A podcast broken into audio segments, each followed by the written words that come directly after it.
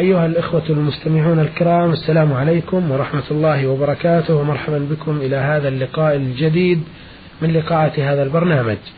في هذا اللقاء يتفضل سماحة الشيخ عبد العزيز بن عبد الله بن باز الرئيس العام لإدارات البحوث العلمية والإفتاء والدعوة والإرشاد بالإجابة على رسائل المستمعين فشكر الله له. أولى هذه الرسائل وردت من المستمعين يا ميم ويا عين مصريين يعملان بالخارج كما يقولان.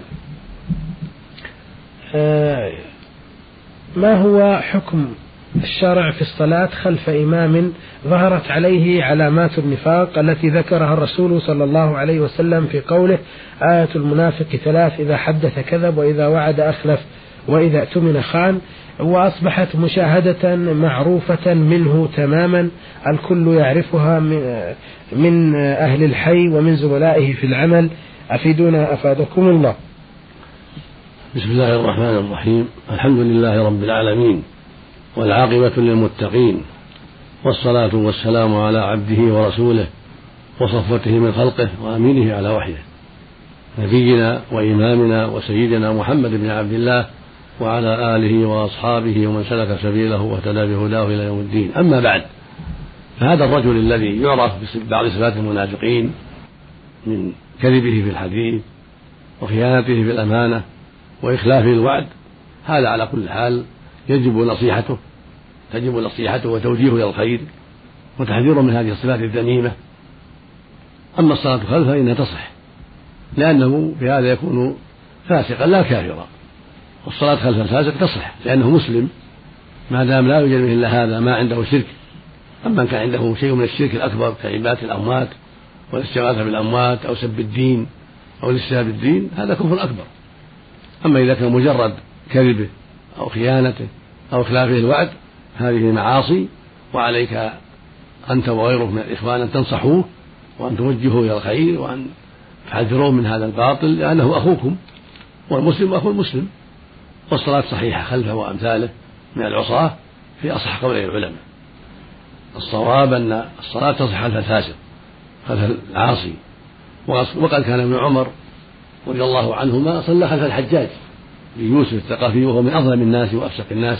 فالحاصل أنه لا بأس ولا حرج في الصلاة خلف الفاسق ولا سيما عند الحاجة إلى ذلك. أما الكافر فلا من عرف بالكفر لا يصلى خلفه. وإذا ظهر الفسق في إنسان أو في جماعة ينصحون ويوجهون إلى الخير لأن المسلم أخو المسلم يأمره بالمعروف وينهاه عن المنكر وينصح له كما قال النبي صلى الله عليه وسلم الدين النصيحة. نعم. بارك الله فيكم. هذه رسالة وردتنا من المرسل ميم ميم خاء من الجمهورية العربية اليمنية.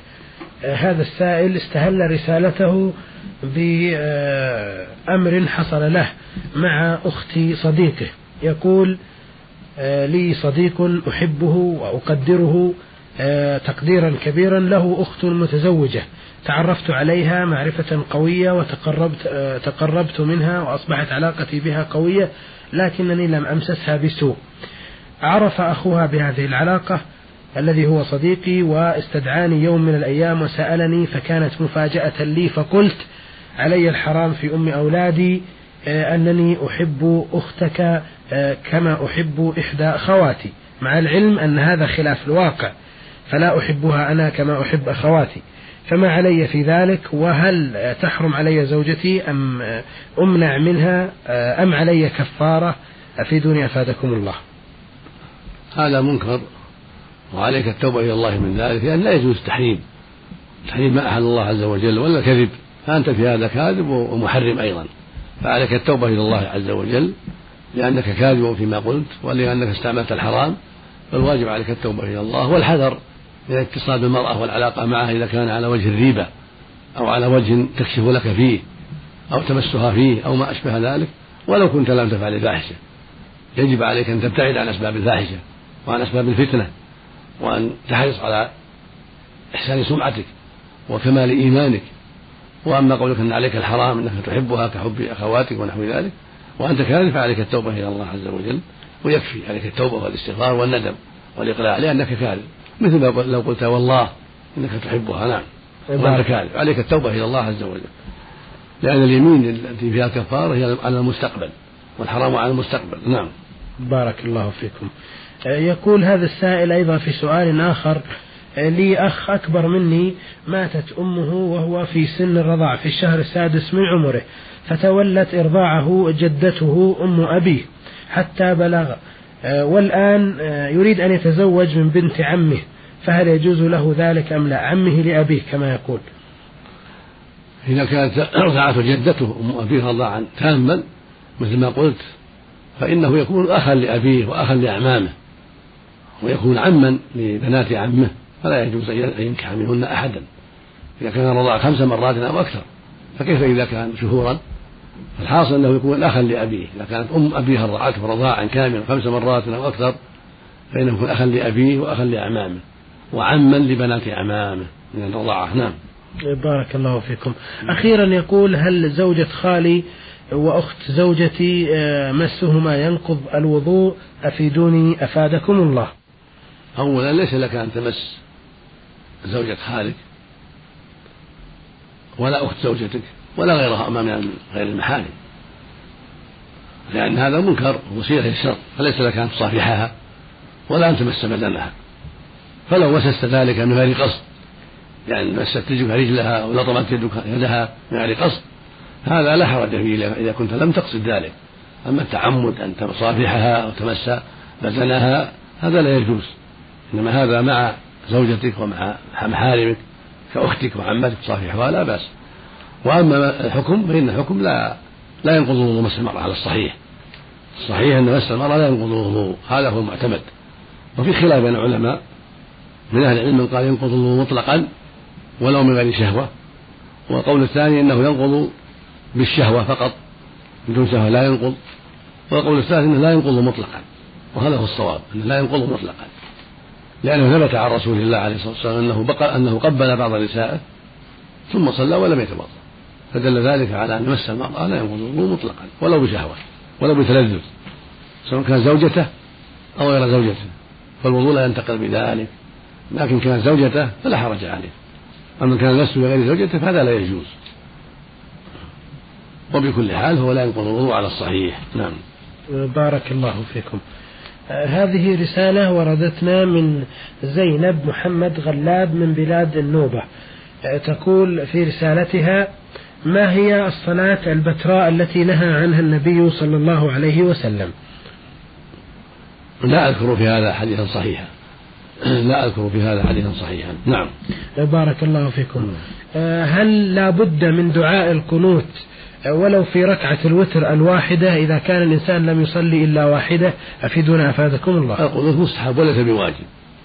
إذا أوترت المرأة أو الرجل بواحدة أو بثلاث أو بأكثر فالقنوت مستحب في الركعة الأخيرة الثالثة أو في الواحدة التي أوتر بها الرجل أو المرأة وإن لم يقنت بل رفع رأسه من الركوع قال ربنا ولك سمع الله ربنا ولك الحمد ولم يقنت فلا حرج. القنوت مستحب وليس بلازم. نعم. بارك الله فيكم. تقول هذه السائلة في بلادنا كثيرا ما تختلط مياه الشرب بمادة الكلور المطهرة وهي مادة تغير لون وطعم الماء. فهل يؤثر هذا على آه، تطهيره للمتوضئ؟ أفيدونا أفادكم الله. تغير الماء بالمطهرات وبالأدوية التي توضع فيه لمنع ما قد يضر الناس مع بقاء الماء واسم الماء على حالة فإن هذا لا يضر. ولا حصل بعض التغير بشيء من ما يوضع فيه للتطهير هذا لا يضره مثل ما يتغير الماء بالطحلب الذي فيه وبأوراق الشجر وبالتراب الذي يعتريه وما أشبه هذا هذا لا يضره هو طهور باق على حاله لا يضره. إلا إذا تغير بشيء يخرجه عن اسم الماء حتى يجعله شيء آخر كاللبن إذا جعل عليه لبن حتى غير صار لبنا أو صار شاهي أو صار مرقا. خرج عن اسم الماء هذا لا يتوضأ به. أما ما دام اسم الماء باقيا وإنما وقع فيه شيء من المطهرات أو من التراب أو من التبن أو من غير ذلك هذا لا يضره. أما النجاسات فإنها تفسد إذا تغير بالنجاسة فسد ولا يجوز استعماله. نعم. بارك الله فيكم. تقول هذه السائلة آه، ورد عن عائشة رضي الله عنها قالت أمرني رسول الله صلى الله عليه وسلم أن أناوله شيئا من المسجد فقلت إني حائض. فقال إن حيضتك ليست في يدك. أرجو تفسير هذا الحديث وهل معنى هذا أن الحائض لا تدخل المسجد ولا تعمل شيئا؟ أفيدونا أفادكم الله. النبي صلى الله عليه وسلم قال لا أحل لا أحل المسجد لحائض ولا جنوب. والله قال سبحانه يا أيها الذين لا تقربوا الصلاة وأنتم سكارى. حتى تعلموا ما تقولون ولا جنوبا إلا عابر سبيل. فاستثنى عابر السبيل من أهل الجنابة. والحائض كذلك ليس لها أن تجلس في المسجد ولكن لها أن تعبر.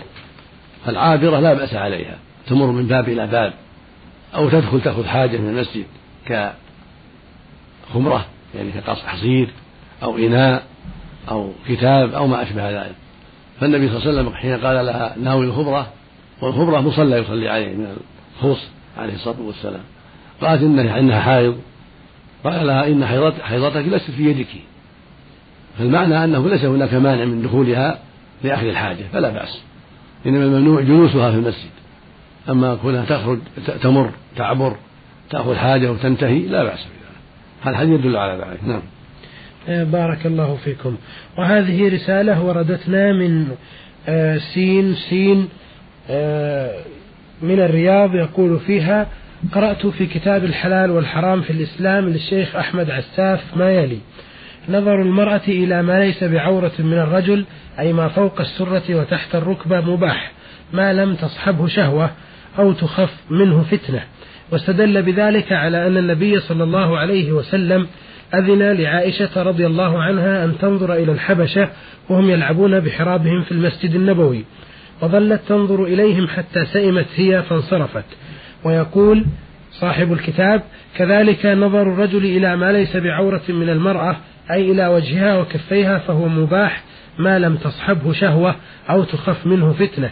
واستدل على ذلك بحديث عائشة رضي الله عنها حيث أخبرت أن أسماء دخلت على الرسول صلى الله عليه وسلم في لباس رقيق يشف عن جسمها فأعرض النبي صلى الله عليه وسلم عنها وقال يا أسماء إن المرأة إذا بلغت المحيض لم يصلح أن يرى منها إلا هذا وهذا وأشار إلى وجهه وكفيه.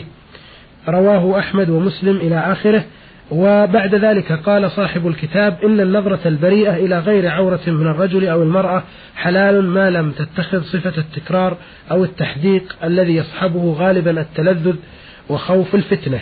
السؤال ما رأي سماحتكم في مثل هذا الكلام؟ أفيدونا أفادكم الله. أما قوله فيما يتعلق بنظر المرأة إلى الرجال من غير شهوة ومن غير تلذذ فيما فوق السرة دون الركبة هذا لا حرج فيه لأن الرسول صلى الله عليه وسلم أذن لعائشة ونظر الحبشة ولأن الناس ما زالوا يخرجون إلى الأسواق الرجال والنساء وهكذا في المساجد تصلي المرأة مع الرجال وتنظر إليهم كل هذا لا حرج فيه إلا إذا كان نظرا خاصا قد يفضي إلى فتنة أو تلذذ أو شهوة هذا هو الممنوع. أما إذا كان نظرا عاما من غير تلذذ ولا شهوة ولا قصد الفتنة ولا خشية الفتنة فلا حرج فيه. لما علمت من جواز صلاة المرأة مع الرجال خلف الرجال في المساجد خروجها للأسواق لحاجتها نظر عائشة إلى الناس في المسجد وهم يلعبون الحبشة في المسجد. كل هذا من الدلائل على جواز النظر من المرأة للرجال من دون قصد شهوة ولا تلذذ. وهذا مستثنى من قوله جل وعلا, جل وعلا وقل للمؤمنات يغضون من أبصارهن والله قال يغضون من أبصارهن ما قال يغضون أبصارهن من. فدل ذلك أن تغض منها ولا تغضها كلها لها النظر إلى طريقها إلى ما أمامها إلى الجماعة أمامها لتسمع ما يقال ولتعي ما يقال ولتنظر ما يفعله الإمام أو ما يفعله الناس حتى تقتدي بهم وتنظر ما أمامها في الأسواق ولو كان أمامها رجال. كل هذا لا حرج فيه. أما إذا كان النظر يغري الفتنة أو مع التلذذ أو مع تكرار النظر للرجل فهذا هو الذي يمنع منه. أما نظر الرجل إلى المرأة هذا لا يجوز. الواجب عليه غض النصر غض البصر لأن الرسول صلى الله عليه وسلم قال لما سئل عن نظر الفجأة قال اصرف بصرك. في اللفظ الآخر قال فإن لك الأولى وليس لك الثانية.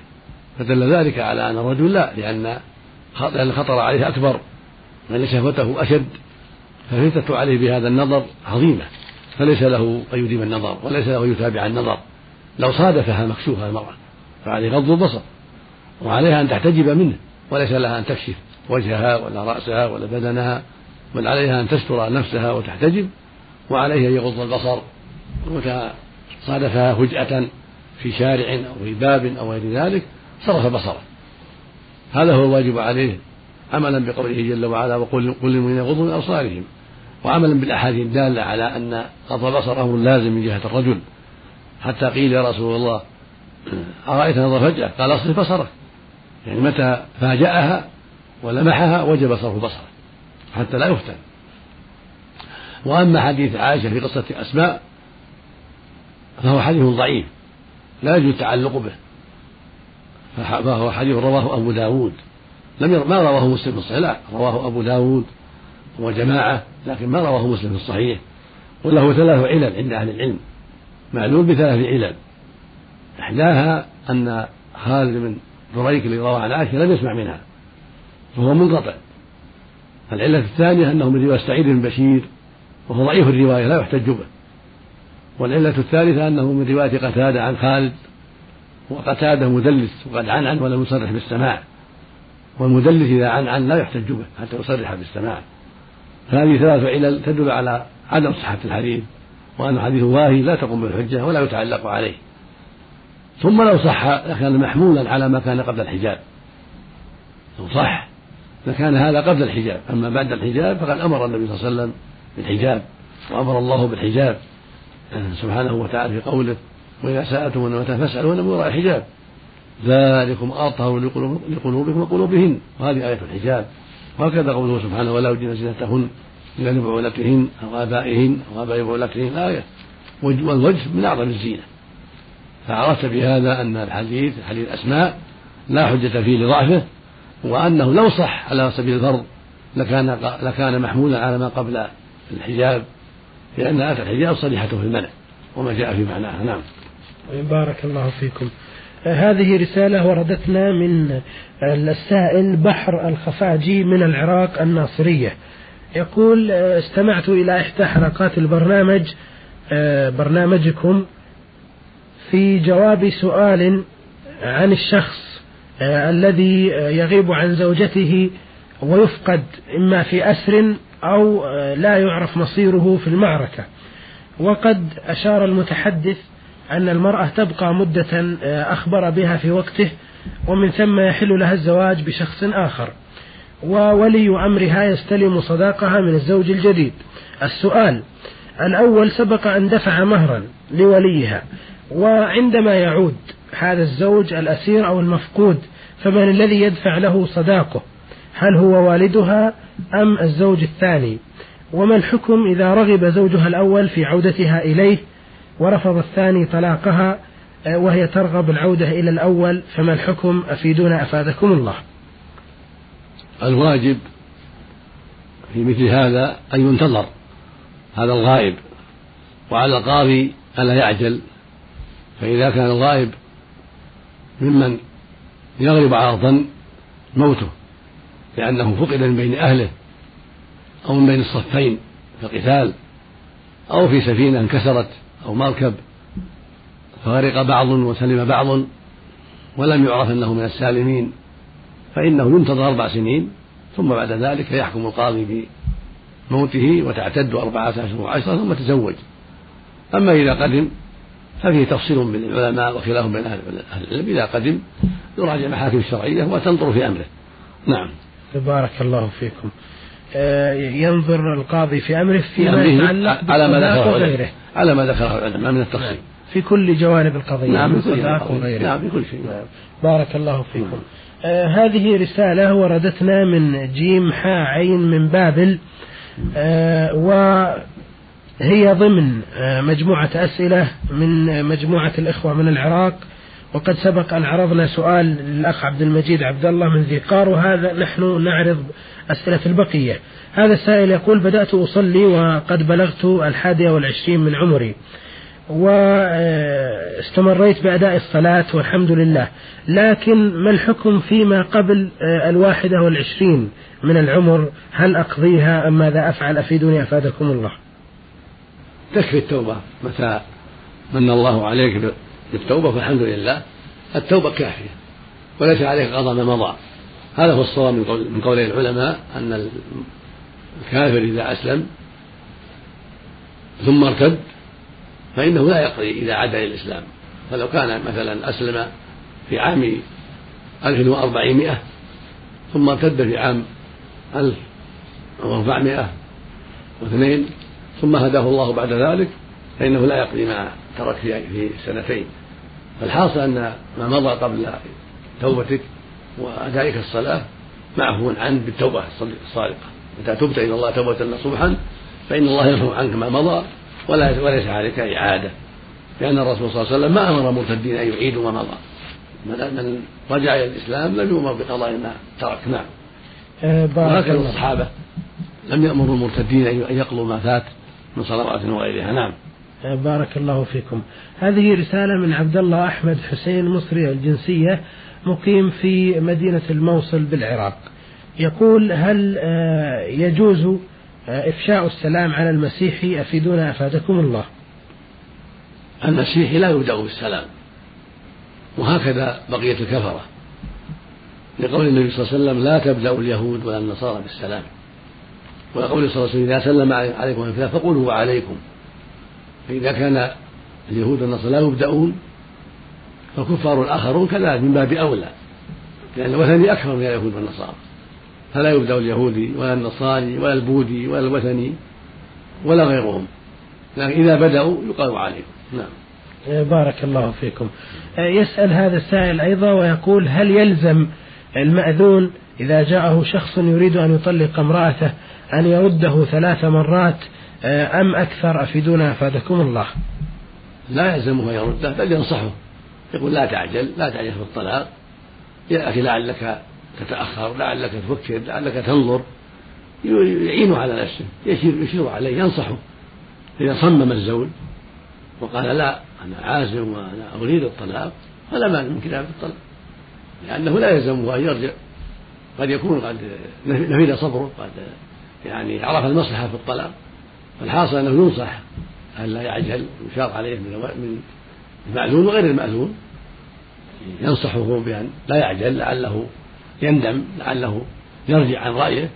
فإذا صمم وقال لا فلا مانع يكتب الحاكم طلاقه أو المأذون أو غيرهم. نعم. لكن لا يطلق إلا واحدة.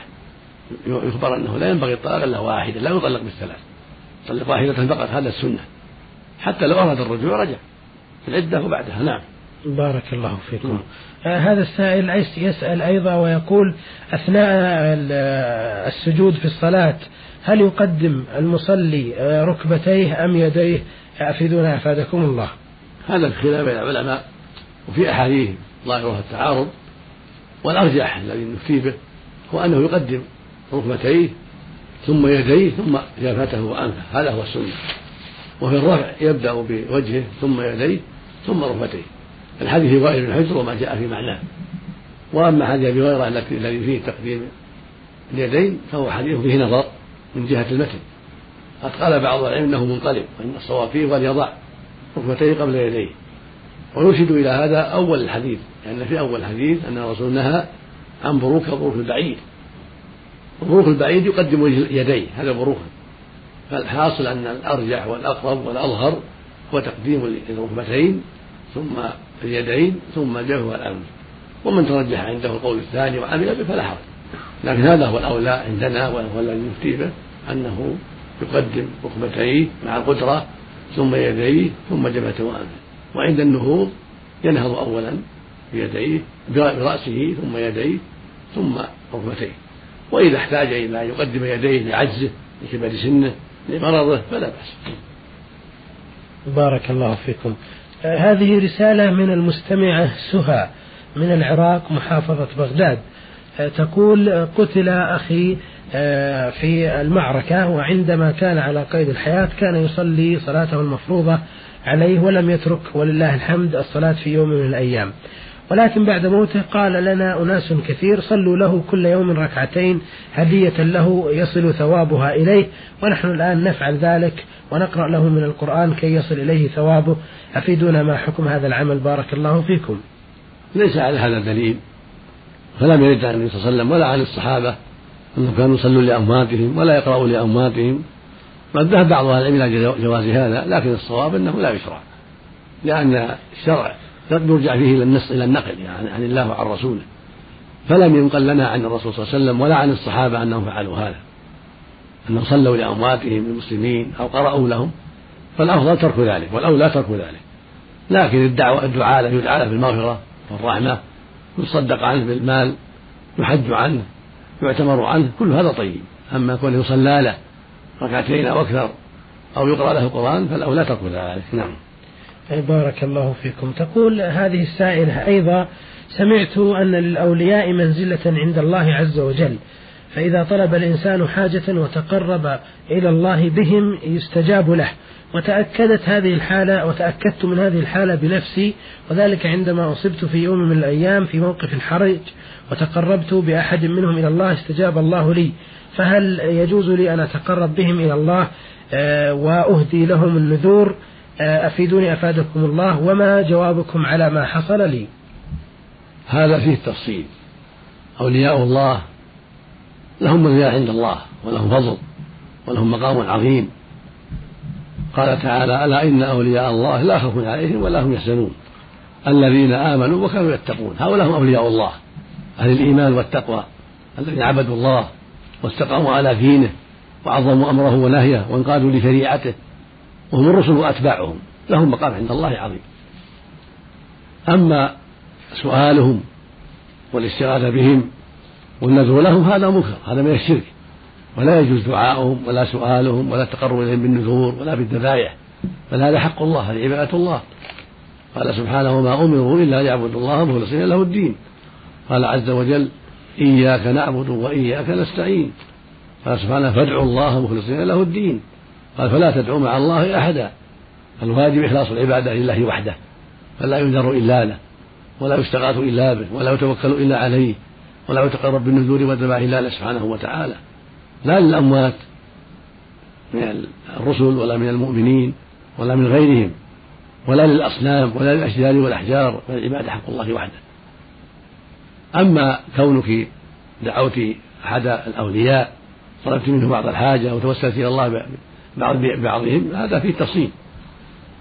أما كونه كونك قضيت حاجتك فقد يكون هذا من باب الابتلاء والامتحان صادف القدر. وهذا امتحان لك وابتلاء فقد تنتبهين للأمر وقد لا تنتبهين. أما التوسل بهم بجاههم وبدعائهم بجاههم وبمحبتهم هذا في تفصيل. أما الجاه فلا يشرع. أسألك بجاه فلان أو بحق فلان هذا غير مشروع بل بدعة أما التوسل بحبهم بحب أهل الإيمان هذا طاعة لله حبهم حق. فإذا قال المؤمن أو المؤمنة اللهم إني أسألك بحبي لأوليائك ولرسلك وإيماني بهم هذا لا بأس. وأما دعاؤهم فلا يجوز. فلو قال يا سيدي يا رسول الله أغثني أو يا أبا بكر أغثني أو يا عمر أغثني أو اشفني. فصادف أنه شفي من مرضه فليس هذا من أجل هذا الدعاء بل هذا وافق القدر الذي قدره الله أنه يشفى. فقد يظن هذا المريض أنه بأسباب دعائه أو هذه المريضة وهذا ليس بسبب ذلك لكن صادف القدر وكان ابتلاء وامتحانا. فالواجب الانتباه وأن ينتبه المؤمن والمسلم لهذا الأمر. ولا يظن أن الولي هو الذي شفاه بل الله هو الذي يشفيه سبحانه وتعالى. كما قال عن خالد إبراهيم وإذا مرضت وهو يشفيني. هو اللي يشفي جل وعلا هو اللي يقضي الحاجات للعباد بأن يكتب لهم الشفاء ويهب لهم العلم إلى غير ذلك. أما المخلوق الحي الحاضر القادر تطلب من حاجة يقدر عليها هذا لا بأس ليس من الشرك. تقول لأخيك أو لصديقك أعني على كذا بكذا وكذا أقرضني كذا وكذا ساعدني على تعمير بيتي على إصلاح سيارتي هذا لا بأس. أما دعاء الأموات والاستغاثة بالأموات والنذر لهم أو للأصنام أو للكواكب أو ما أشبه هذا فهذا هو الشرك الأكبر. فالأولياء يحبون في الله لكن لا يدعون مع الله. هذا هو الواجب على أهل الإسلام أن يحبوهم في الله ويعرفوا لهم قدرهم لكن لا يدعو لهم مع الله ولا يستغيثون بهم ولا ينظرون لهم ولا يتقربون لهم بالذبائح. هذا هو الشرك الأكبر سواء مع الأولياء من الرسل أو من المؤمنين أو مع غيرهم من الطواغيت لا يدعون مع الله ولا يستغاث بهم. فالواجب التنبه لهذا الأمر وأن تحذري هذا الشرك وأن تعبدي الله وحده بدعائك واستغاثتك ونذرك وغير هذا كله لله وحده سبحانه وتعالى. نعم. بارك الله فيكم. بهذا مستمعي الكرام نصل إلى نهاية هذه الحلقة. فنشكر سماحة الشيخ عبد العزيز بن عبد الله بن باز على إجاباته ونسأل الله تبارك وتعالى له حسن المثوبة. ونشكر لكم حسن متابعتكم أيضا ولكم تحية من مسجل هذه الحلقة مطر الغامدي وإلى الملتقى بكم في حلقات قادمة بإذن الله تعالى. نستودعكم الله. والسلام عليكم ورحمة الله وبركاته.